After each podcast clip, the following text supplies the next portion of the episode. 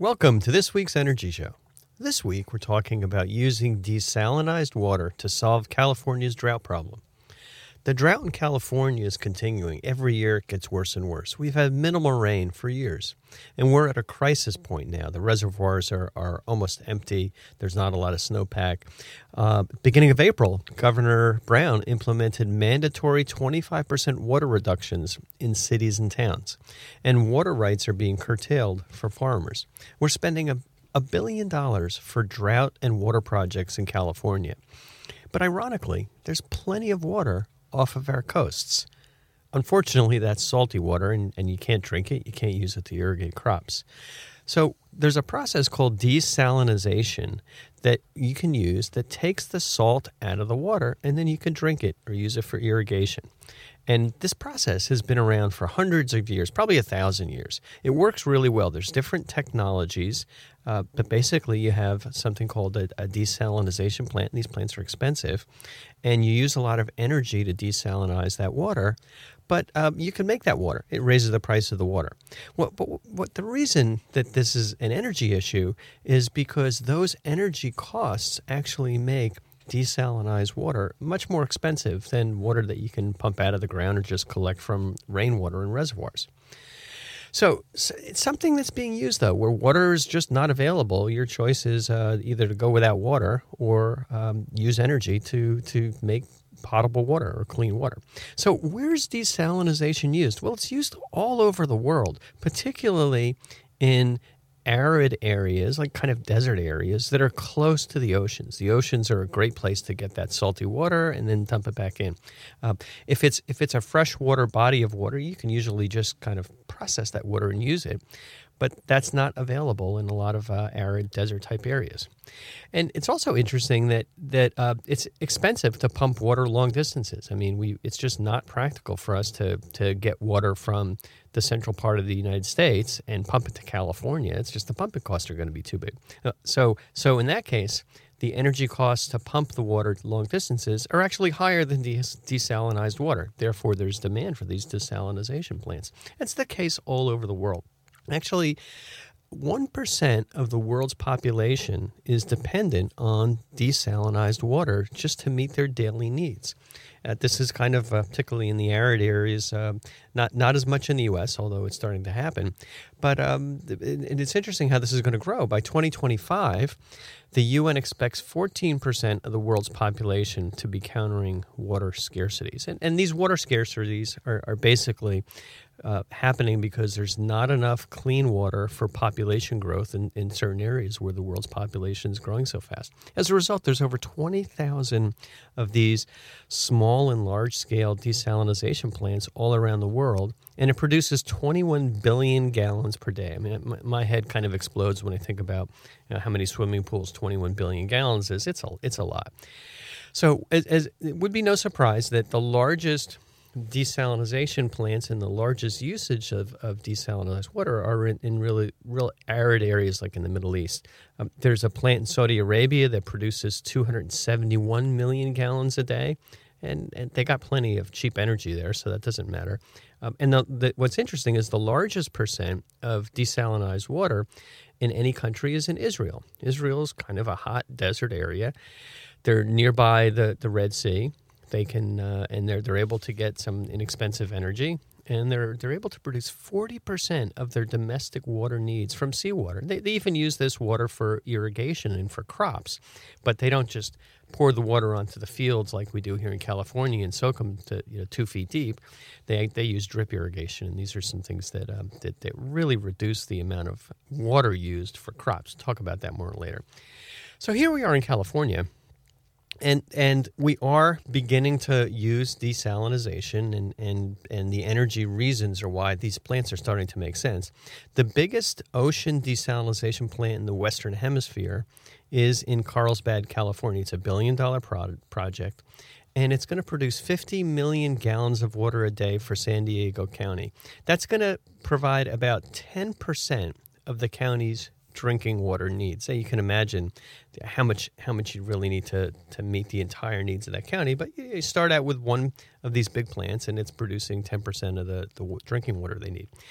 There's another plant going in in Huntington Beach, and there's others being considered all over California now that we're in this emergency drought situation. What's interesting is if you turn the clock back like 15, 20 years, um, in 1992 there was another big drought in California, and and at the time Santa Barbara, California, put in a plant to desalinize water. Same situation as we're in right now.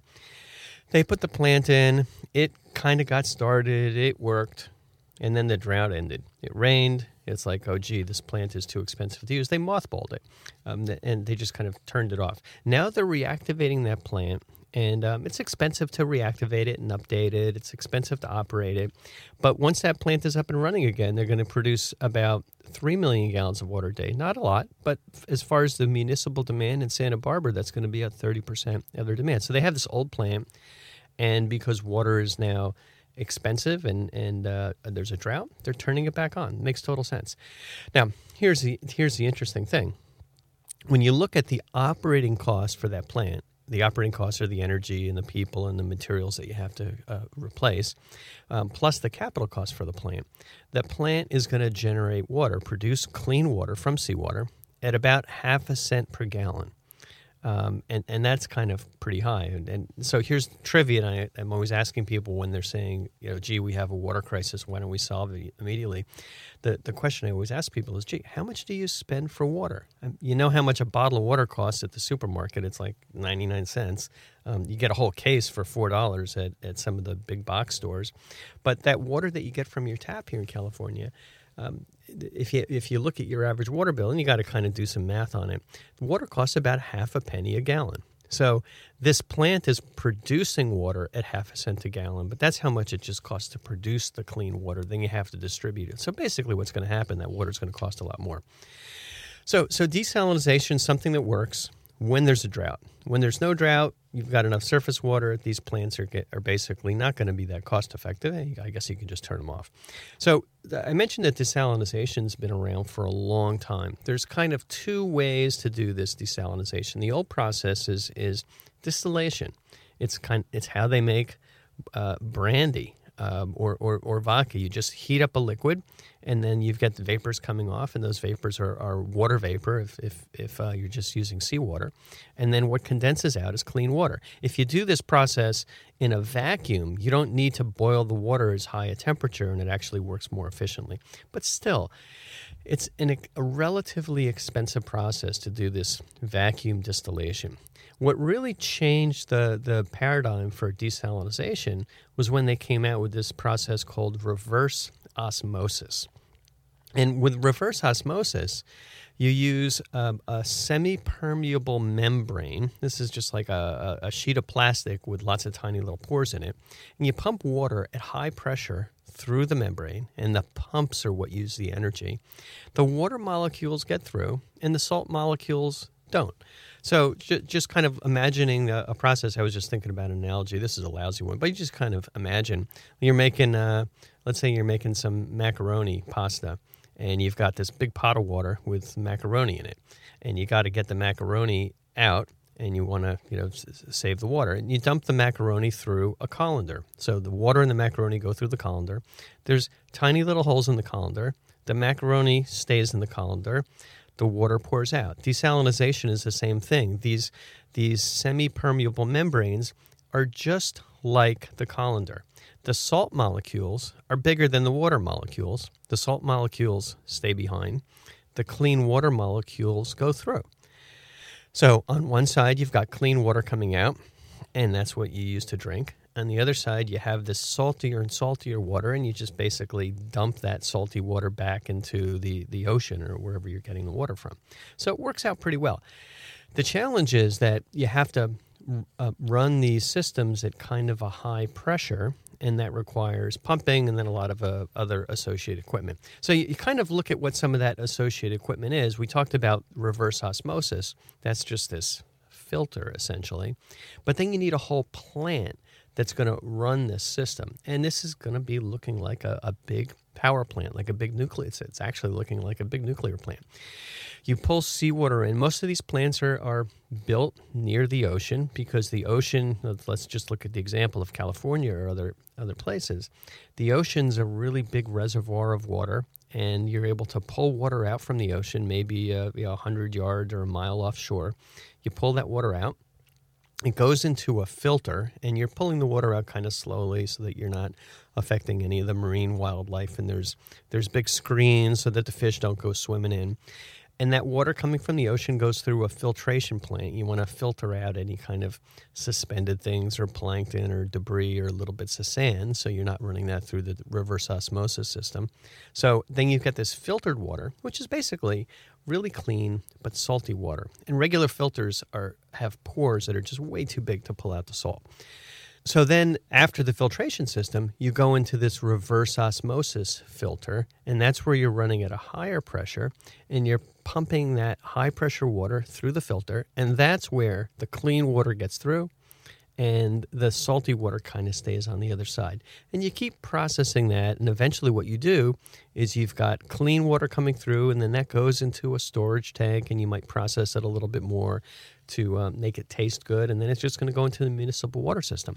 And the leftover water actually becomes even saltier and what you do is you just pump that water way back into the ocean again and mix it in. There's so much water in the ocean, it doesn't really matter. That's not going to really affect the salinity of the water. So that's the process. And lots and lots of these plants are going in all over the world. So the question becomes how much energy does it take to run these plants? Now, obviously, you have the cost of the plant, but your operating cost is mostly the electricity it takes to run the pumps. And I, I, I did some number crunching here, just looking at uh, the, the basic metrics in the the metric system. It's four kilowatt hours per cubic meter, blah, blah, blah. What that means at the end of the day is it's about 0.15 cents per gallon just for the energy for the water.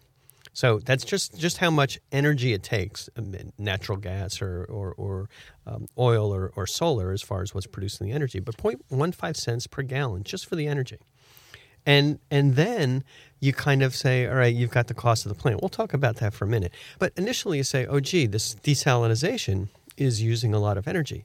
Well, what's what's really interesting when you look at California's water supplies, some of our sources of water, and this is the case really all around the world, some of our sources of water use hardly any energy. Anytime there's um, local surface water like a reservoir or groundwater that, that's kind of fairly close in an aquifer that you can pump out, that those sources of water use hardly any energy at all. In, in, California, we pump a lot of water from Northern California down to Southern California, or we import water from Arizona and New Mexico via the Colorado River, and that water is going to Southern California. Well, there's a lot of pumping involved. So that water is quite a bit more expensive than water that comes from local reservoirs. Now, obviously, if you're in a very dry area and there's no reservoirs, you're stuck. You got to use that water. So, so the water costs already in California are very highly affected by the electricity that it takes to pump this water. And anybody who's driven along the Central Valley of California, you kind of go over any of the passes there, and you're going over these these uh, aqueducts. Basically, these are rivers that, that California's created to pump water from Northern California down to Southern California. And those rivers are not flowing downhill, they're, they're flowing because there's huge pumps that are pumping that water. So when you look at seawater desalination, yes, it uses a lot of electricity, but some of the other water sources that we're using already use a lot of electricity. Now, now we're looking at what these costs are, and there's the cost for the electricity for pumping uh, for, for for pumping water, and there's the cost for electricity in a reverse osmosis desalination plant. When we look at these plants, and you look at kind of a pie chart of of where the costs are, and I'm looking at a, a typical plant, a, a, typical new plant here. Um, it, it's it uses when we're looking at the total cost of the plant, 44 percent of the costs of running the plant come from the electrical energy that it takes for all these pumps. there's a lot of other consumable costs, and you have to replace the membranes, and there's labor, there's maintenance. Uh, that that's a big chunk. It's about twenty percent, and then the remaining costs are the fixed costs for a plant. Anytime you build a building, you've got a, uh, do the construction, you got to take out a loan. There's fixed costs, so that those fixed costs are about thirty-seven percent. But the the key thing is electrical costs are about forty-four percent of the cost of these systems, and that's why it's not kind of a no brainer to put in these desalination plants because you've got a lot of electricity costs. Okay, so now let's take a look at what these costs mean in terms of the total costs for the water. Now, a lot of these plants are starting to go in. In California, there's a, a company called Poseidon. Um, I guess they're going to have a big adventure making these plants, and they've been doing it for a while. But they got a lot of plants under construction. And what they're planning on doing from these big plants that are going in that I talked about before. They're they're putting these plants and they're going to sell the water for about 0.3 cents a gallon. And I mentioned that the, the old plant in Santa Barbara was going to sell water for about half a cent a gallon. Well, these bigger plants are a little bit more efficient. They probably uh, use less electricity, a little bit more modern. So they're going to sell the water for 0.3 cents a gallon. And I mentioned also that the delivered water costs in California are already about half, cent, half a cent per gallon. So if you add that 0.3 cents onto half a cent, desalinized water is going to cost us about 0.8 cents per gallon at the tap. Um, and, and, and it's going to, you know, maybe, maybe a little bit more, maybe a little bit less, but that's how much our home water costs are going to go up. Now, that, that that's not what agriculture pays. And if if um, agriculture were paying that that amount for water, we basically wouldn't have a farm industry in here in California. It was kind of surprising when my kids were pointing out at dinner a couple nights ago how much it costs to grow some of the the plants that we have in California. This and a couple of statistics just were kind of eye openers. They told me it takes five gallons of water to grow a walnut, and about one gallon of water to grow an almond. And the reason is that these trees use a lot of water. Yeah, you got a lot of nuts on each tree, but we have you know, hundreds of thousands of these trees. And the way that they're grown, lots of sun in Central Valley, but the fields are flooded and the, the trees thrive with all this water. But when you're in desert conditions, in drought conditions, you just really can't support those crops. But if the cost of the water goes up by 0.3 cents, those crops are not going to be cost effective anymore. So that's that's a big problem for California as far as how to kind of manage those those differences. So th- there are things that you can do, and there are countries around the world that have really pioneered improvements in that. The key thing is you can irrigate more efficiently or you grow crops that aren't as demanding in terms of water. Now, in, in Israel in the desert, they've been using drip irrigation for years, and that's where you just have these little tiny tubes that are computer controlled. And they just dribble the exact amount of water in that you need for these crops. And, and I imagine that if you were to use some kind of more careful irrigation process for a lot of the crops in California, that would be fine. And that's one of the initiatives that's going on in California. It's just a lot of technology being deployed towards ways of finding uh, a method to dramatically reduce the water consumption for, for fields. It's, it's kind of interesting. There's um, this is just kind of bizarre. You think about how things are, evolving here in, in, Silicon Valley. One of our neighbors uh, near our office in in uh, Campbell, it's it's a it's an industrial building, and they're actually growing vegetables inside the building with hydroponics, with special soil, and with LED lights. And and so and and they're they're growing a lot of vegetables there, and these vegetables are you know kind of very high quality, very special, but they're using computer controlled technologies and LEDs and and really careful irrigation to do this, and that's going to work. So I think what's going to happen in California is the farmers are going to end up having to pay more for water. And as a result, they're going to find ways to continue to grow their crops more efficiently. And, and you know, that we're, we're talking about desalination here. The, the challenge is that we have really two huge, you know, two, different categories of water being used in the state. Agriculture, and we talked about this on one of our previous shows, agriculture uses about 77% of the water in the state.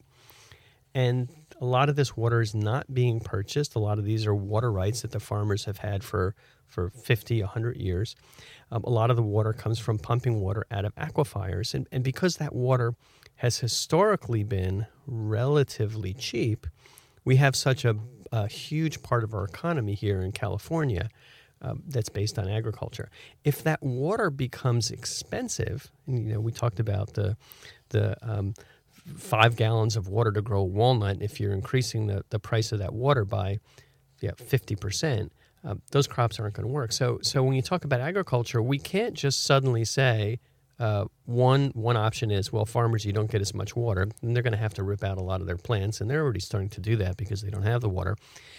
And if we were to allow the price of the water to float more at market prices, and raise the price of the water, that, that's letting economic principles kind of take care of this automatically. That will work. When, when water becomes more expensive, people will use less of it. But what's going to happen is we're going to disrupt uh, the farming industry, which is one of the backbones of the California economy. So that's not an easy thing to do. So instead, what's probably going to happen, and I think this makes a lot of sense, what's probably going to happen is that we're going to continue to find a way to keep the water relatively inexpensive for agriculture because you can't grow walnuts or oranges or any of the other major crops in California with expensive water. So we're going to keep that water relatively expensive. Price will go up, but not way up. And we're going to use desalination for water for a lot of the communities along the coast of California. And you kind of look at the population centers in California, most of the populations along the coast. Um, it's it's not too difficult to put these desalination plants in. We talked about the energy costs that are going to raise the cost of water a little bit, and that's a really good use for this this desalinized water. And you don't have to pump the water very far because the communities are already next to next to the oceans. Now, the possibility of pumping that desalinized seawater all the way to the Central Valley, that's that's expensive, and so that that water is going to start costing more money. So maybe what we do is we continue to to use existing sources of water for agriculture, and we use desalinized water for urban use, for for residential use, for factory and commercial use.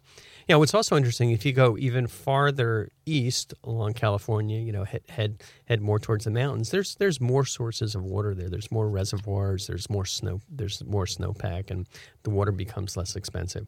So it's a very dynamic thing, and and you, know, you hear all kinds of, you look at all kinds of history in California about how water rights really affected the development of of the state. It's going to continue, but the good news is we have plenty of water and our Cal- California is blessed with these oceans of water along the coast. The problem is we don't have plenty of cheap water, and when you start looking at the use of desalination, and you look at um, and which is technology, and you start looking at using new irrigation technology, which farmers are beginning to implement, you see that there really is a good way out of this situation. Now, whether or not this drought is going to continue for another 20 years or whether it's going to go away in five years, as, as many of these droughts have historically kind of waxed and waned, nobody can predict. But what does make a lot of sense is exactly what uh, the politicians are doing in California right now, which is we're restricting water. We're probably going to have to increase the price of water because that's the best way to restrict it. And we're starting to deploy technology, whether it's desalination or better irrigation, to make more water available cost effectively and also to use the water that we have more efficiently. So that's undoubtedly going to happen. And, and, heck, who knows? It, this, this whole water technology thing may be um, an, another bit of technology that California companies begin to export all over the world. So that's all the time we've got on this week's Energy Show. Thanks to all of our listeners for joining us today. And if you missed any of today's show, you can always go to our website at cinnamonsolar.com and listen to the podcasts.